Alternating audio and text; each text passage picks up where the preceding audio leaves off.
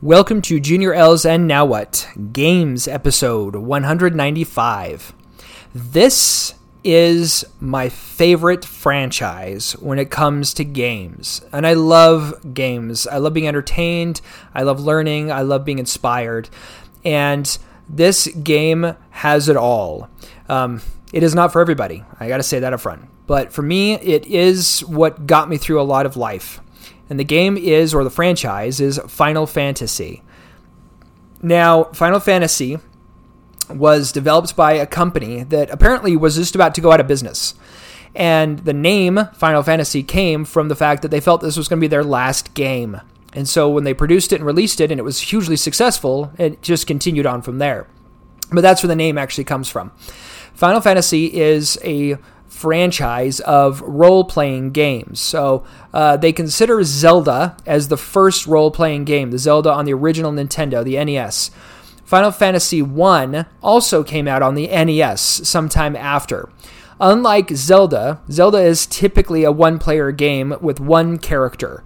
And I'm not saying that's true for all of the various versions of it, because I have not played all the various versions of it. But from what I understand, that's more or less the case your main character is Link, and that's kind of it.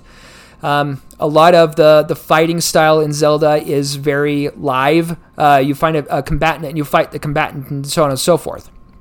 Final Fantasy um, strayed from that quite severely, and not necessarily in a bad way, where you typically have a lot of main characters. In some of the games, it's four.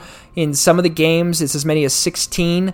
And uh, these characters have their own backstories, their own abilities, their own unique skill sets, um, their own voice, as it were. And uh, you're playing in a fantasy uh, I would argue for most of the game, it's more of a steampunk style fantasy where there's magic and swords, but a lot of times there's some kind of twist of modern technology in there. Um, the term airship is often used when it comes to the Final Fantasy franchise. Uh, they ride animals, um, large yellow birds from in most of the games called chocobos, but in some of the games they have motorcycles. In some of the games they have both. So um, there's a large blend of uh, technologies and the mystic arts and what have you, all in one. Uh, the the games have an amazing ability for storytelling as well as character development. Uh, gameplay, you have to understand economy uh, because you got to make sure you spend what limited resources you have on the right items at the right times. Um, the gameplay can be very different from one person to the next. In a lot of games, you get special rewards for beating it really fast. In some games, you get special rewards for doing every what they call side quest or are quests that you don't need to do to beat the game, but if you do, they add more enjoyment to the game, more development for the characters, as well as make it sometimes easier to beat the game. Um, my Final Fantasy that I was raised on is confusing, actually because unlike all the other Final Fantasies, it's Final Fantasy 1 or 2 or 15 or whatever. This one was actually released in Japan as Final Fantasy 6. So the first two Final Fantasies were released in both Japan as well as in the United States. But apparently, 3, 4, and 5, uh, Japan kept for themselves. And then on the Super Nintendo, they released Final Fantasy VI. But because in the United States it was just our third one, it was known as Final Fantasy III. So when I'm telling somebody my favorite Final Fantasy, it's hard to tell them which version it was. Was it Final Fantasy III or was it Final Fantasy VI? So I go with Final Fantasy VI because that is the version it was in Japan. Um, but in a lot of places, when you look it up, it's still considered Final Fantasy III. Um, it was my favorite, and it still probably is out of nostalgia, if nothing else. Uh, the gameplay is is long enough to make it worthy of a good book. Um, there are 16 characters that you can play in it, which is huge. Um, the type of gameplay is what they call turn based, meaning one side of the map is your characters, the other side of the map is the enemies, and you take turns fighting. It's not quite as simple as that, but is in simplified terms. That's how it is. Uh, there's magic, there's lore, there's um, beast master abilities, there's fighting, there's swords, there's axes, um, you name it, it's in there. Uh, there's self sacrifice, there's sorrow, there's death of characters. Um, one of the versions of Final Fantasy, Final Fantasy VII, is most well known for that very thing um, because at the beginning of the game, you're introduced to a certain set of main characters.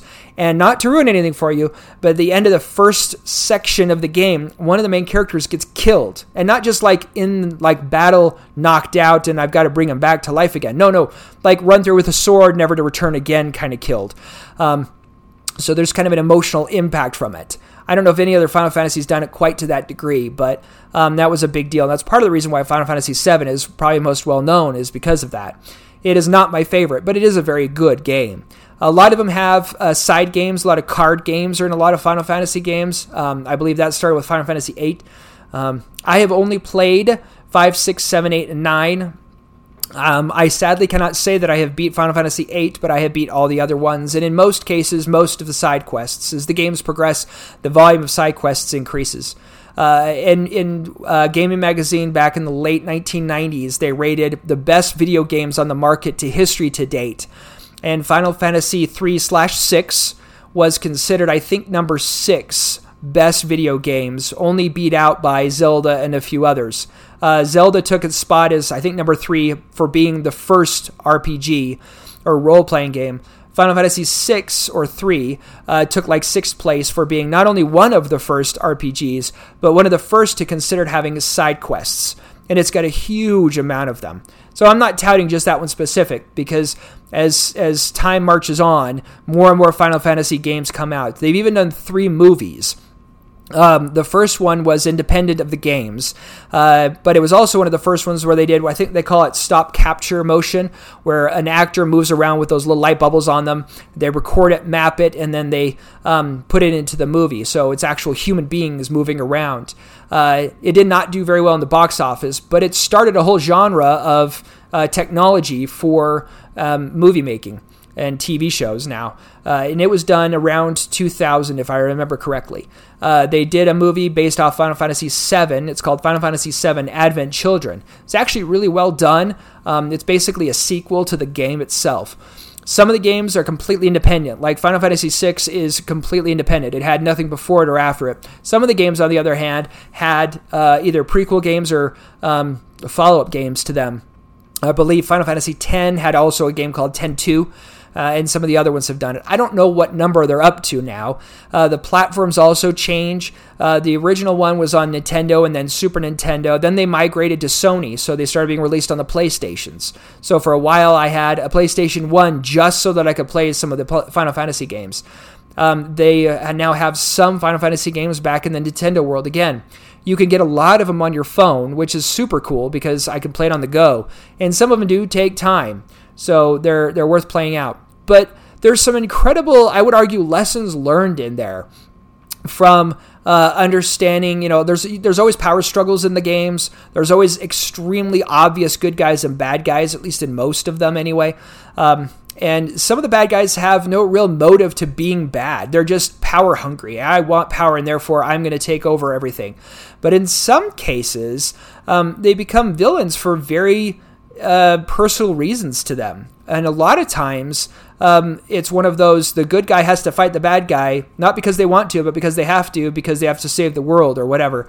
Um, there's always a you know a couple of quotes from the games about you know uh, the bad guy says I will destroy the world, and the good guy says great, well we'll just keep rebuilding it until you can't destroy it again, um, and things like that. A lot of self-sacrifice all throughout. Um, really, really good. So if you're ever looking for a game that's not going to be fast, but something that's definitely going to draw your attention for an extended period of time.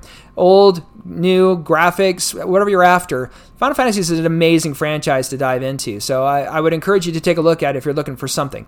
Uh, and that's it for me. And in the immortal words of my youngest son, Superman Smile, be happy, and remember that you're worth it. Thanks for listening.